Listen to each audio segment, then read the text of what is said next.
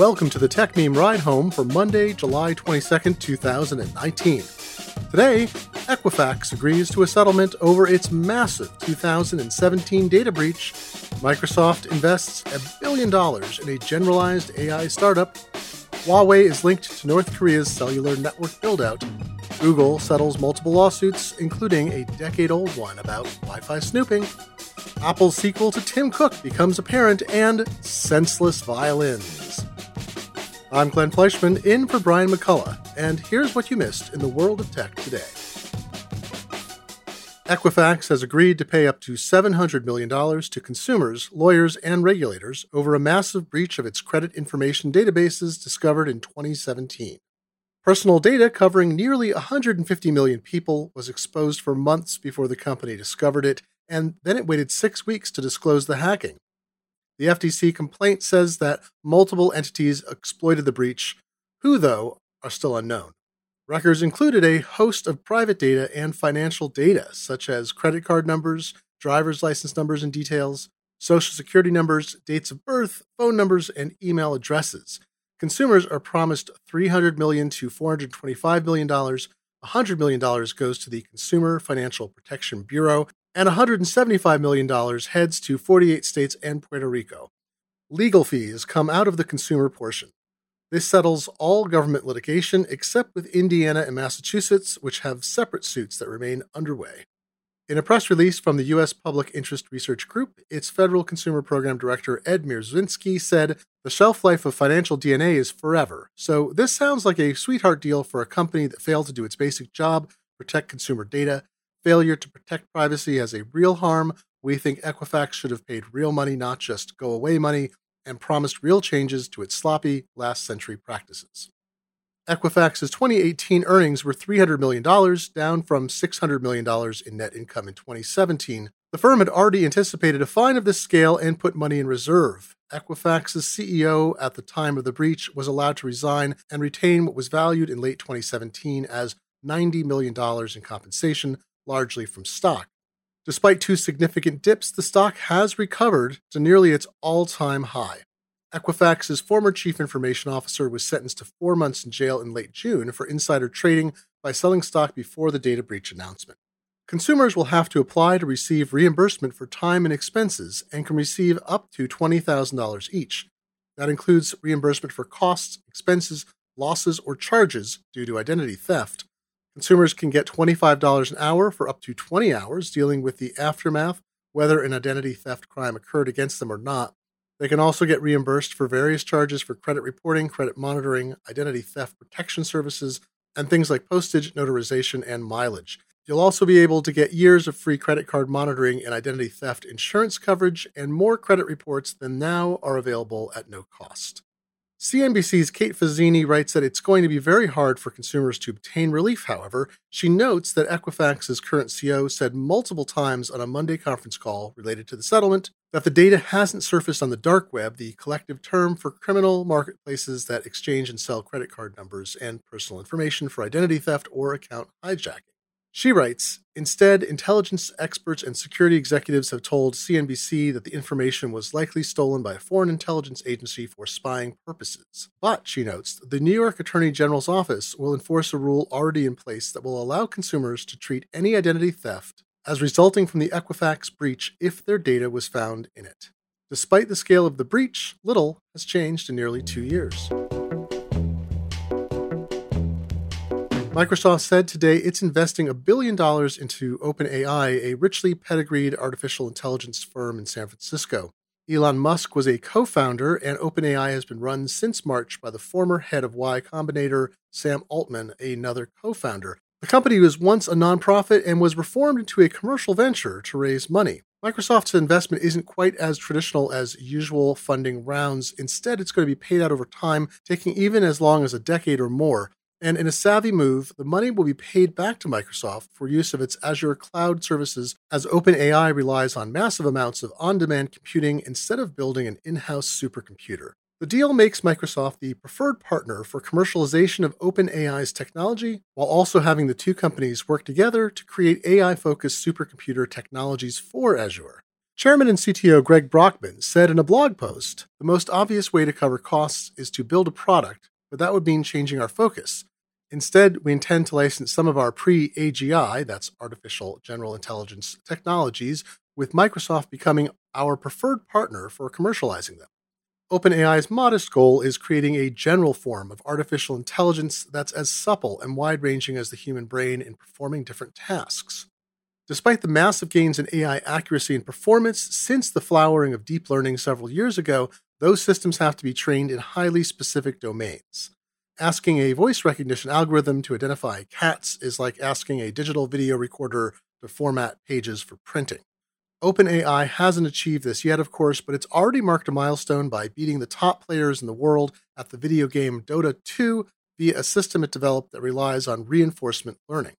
Microsoft has invested heavily in AI before now, of course, as have all the other tech giants Apple, Google parent company Alphabet, Amazon, and Facebook. But a push for artificial general intelligence, or AGI, is relatively new and a kind of moonshot. Alphabet's DeepMind is similarly working towards AGI. AI emerged as a field decades ago with its early practitioners sure that they could achieve a modestly functioning intelligence rather quickly, but they radically underestimated the complexity of cogitation. Deep learning doesn't simulate the brain, but uses an approach that allows a general algorithm to be trained on fine and coarse details and then provide matches or produce new results that are similar to the training set. Deep learning has nothing to do with thinking, and thus it can't be generalized. Those algorithms don't know the difference between a cat or dog, even though they can be trained to recognize them.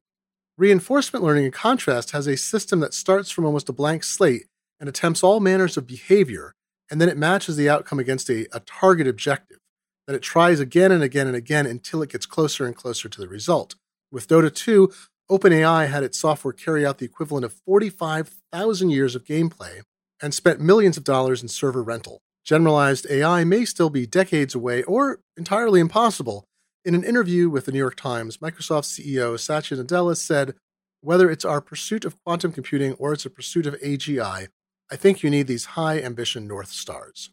Of course, there are detractors. Geoffrey Hinton, a Turing Award winner and Google researcher, told the New York Times, It's too big a problem. I'd much rather focus on something where you can figure out how you might solve it.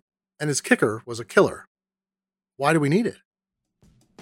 Today's show is sponsored by Cloudbakers, which has helped businesses large and small transition to G Suite and Google's whole ecosystem of productivity apps for increased productivity and minimal disruption.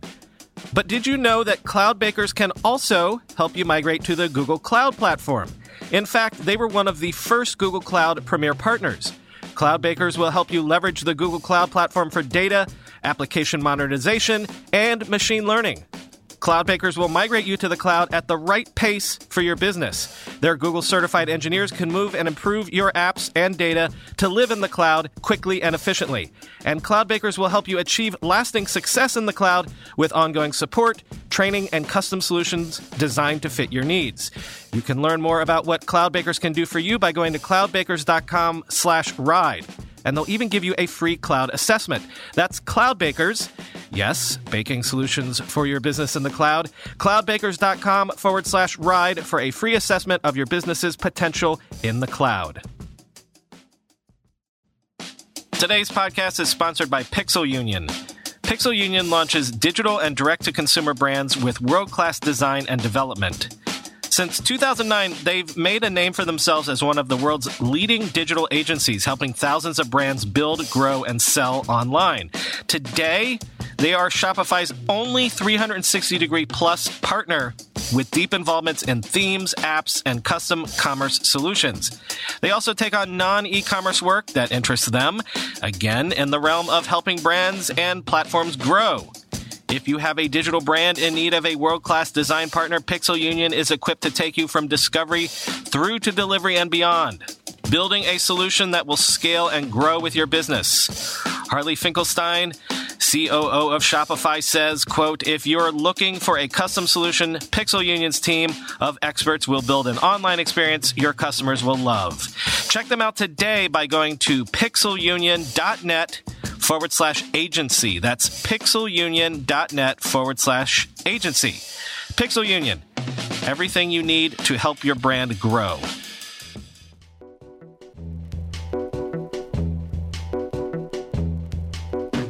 Chinese firm Huawei already had trouble with credibility in the United States and elsewhere, and now the Washington Post reports that the company secretly helped North Korea build a commercial wireless network and keep it running. The Post says Huawei partnered with a firm owned by the Chinese government over projects spanning eight years. Evidence suggests the firms exited North Korea in 2016.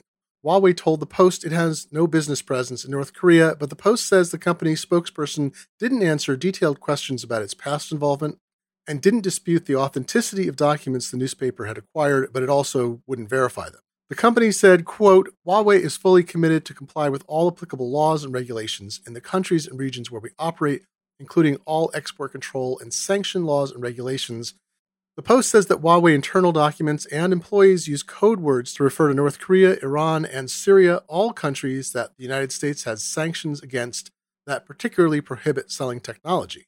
While Huawei is a Chinese company, the U.S. has said it will block any foreign businesses or individuals involved in trade with North Korea from the U.S. financial system.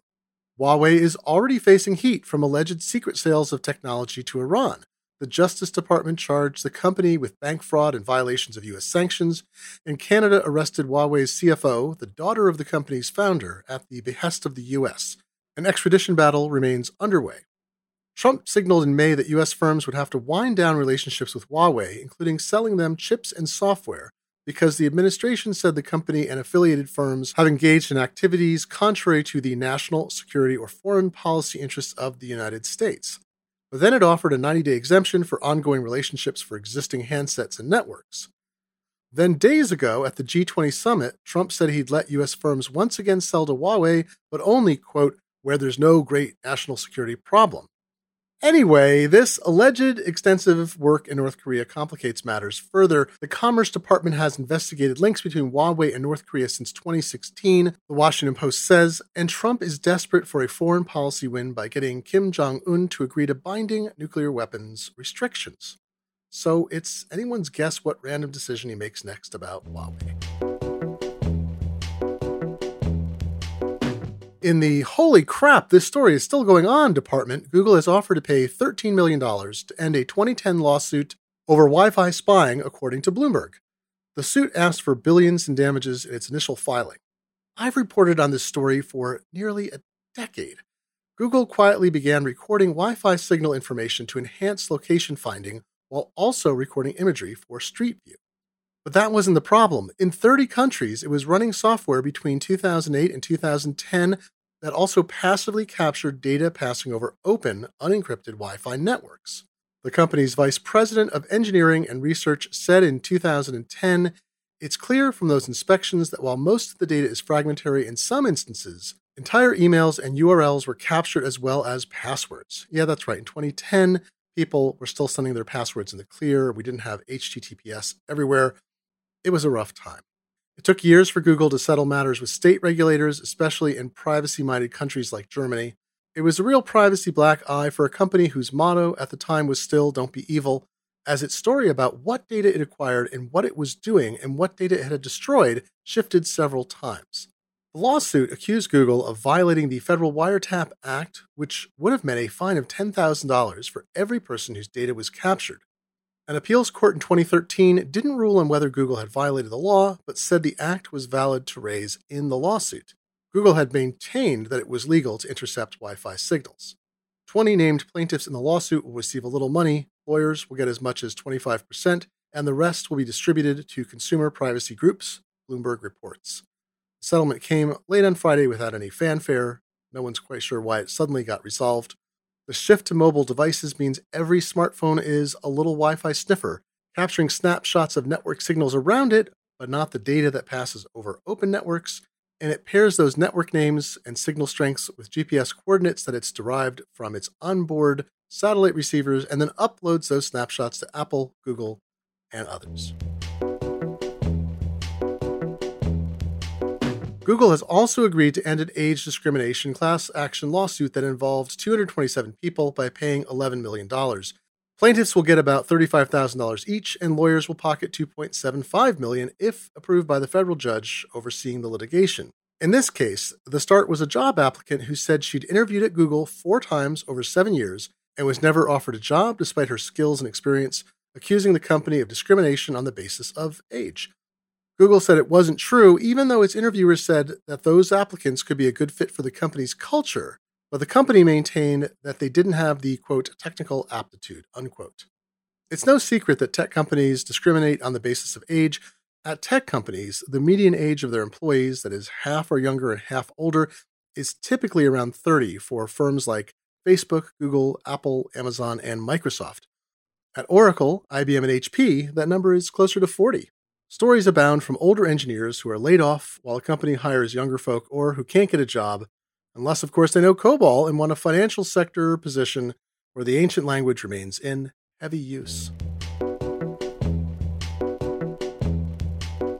Who will replace Tim Cook? Bloomberg's Mark Gurman, someone who seems to have many moles inside the company based on the accuracy of his reporting over many years, says that Chief Operating Officer Jeff Williams is likely the heir apparent for the unknown future date when Cook would decide to move on. The departure of Jony Ive shifted his design studio's work under Williams' control, and he's now clearly the number two person at Apple. Gurman writes that several former and current Apple employees said that, quote, Williams has distinguished himself as a modest, disciplined, demanding leader in the current CEO's style. But is that what Apple needs? Someone who'd be comfortable wearing a cardigan? A former senior Apple executive said, if you think Cook is doing a good job, then it's a good choice. Apple critics want the company to introduce an industry changing, industry destroying new product every year, always alleging that it used to do so. In fact, the Mac and the iPhone were the only dramatically disruptive products in the company's history. Others, like the iPad and Apple Watch, throw off huge amounts of profit and dominate in their categories more quietly and largely get ignored for the minor disruption that they are. It's more likely we see more iPads and Apple Watches, things that take a new spin on an old idea and perfect it, than something that's as radically disruptive as another iPhone. People miss Steve Jobs because they projected all the attributes of the company, good and bad, onto him and awarded him all the successes too. But there's a different personality needed when a company is a scrappy underdog that fought its way to the top versus a giant beast that needs to lumber across the countryside. Apple's greatest ability is killing its own darlings, as the phrase goes. It doesn't hold on to old products or old software from nostalgia. It often makes radical changes, such as the overhaul of the iOS interface several releases ago. Apple dropped the expensive gold watch that didn't sell and ditched the trash can Mac Pro that wasn't up to snuff for expansion, even if it took them years to make a new Mac Pro. Let's face it, nobody can articulate what the next big missing product is that everyone needs, and Apple remains best suited to understand that. The next big thing is more likely to come in software than hardware anyway. Finally, Etsy invests in gratuitous sacks and senseless violins. The crafty site will purchase Reverb, a marketplace for musical instruments, both new and used, paying $275 million in the deal. Etsy is best known for Twee and Fey products that have inspirational phrases printed in letterpress on them, knit holders for glass air plant terrariums, and vintage goods that your parents try to get rid of. But there's only so much of that you can sell. A specialty marketplace seems like a great complement. And that's the news. I've been your host, Glenn Fleishman, in for Brian McCullough, who is currently within about five miles to be on vacation, running silent. If you're interested in printing and typographic history, you might like my latest project, the Tiny Type Museum and Time Capsule, which you can find at tinytypemuseum.com, and you can find me on Twitter far too often at Glenn F. Thanks to the editors at TechMeme who tweet out every headline they post every hour of the day at TechMeme. It's a great way stay on top of the tech news. Have a great evening.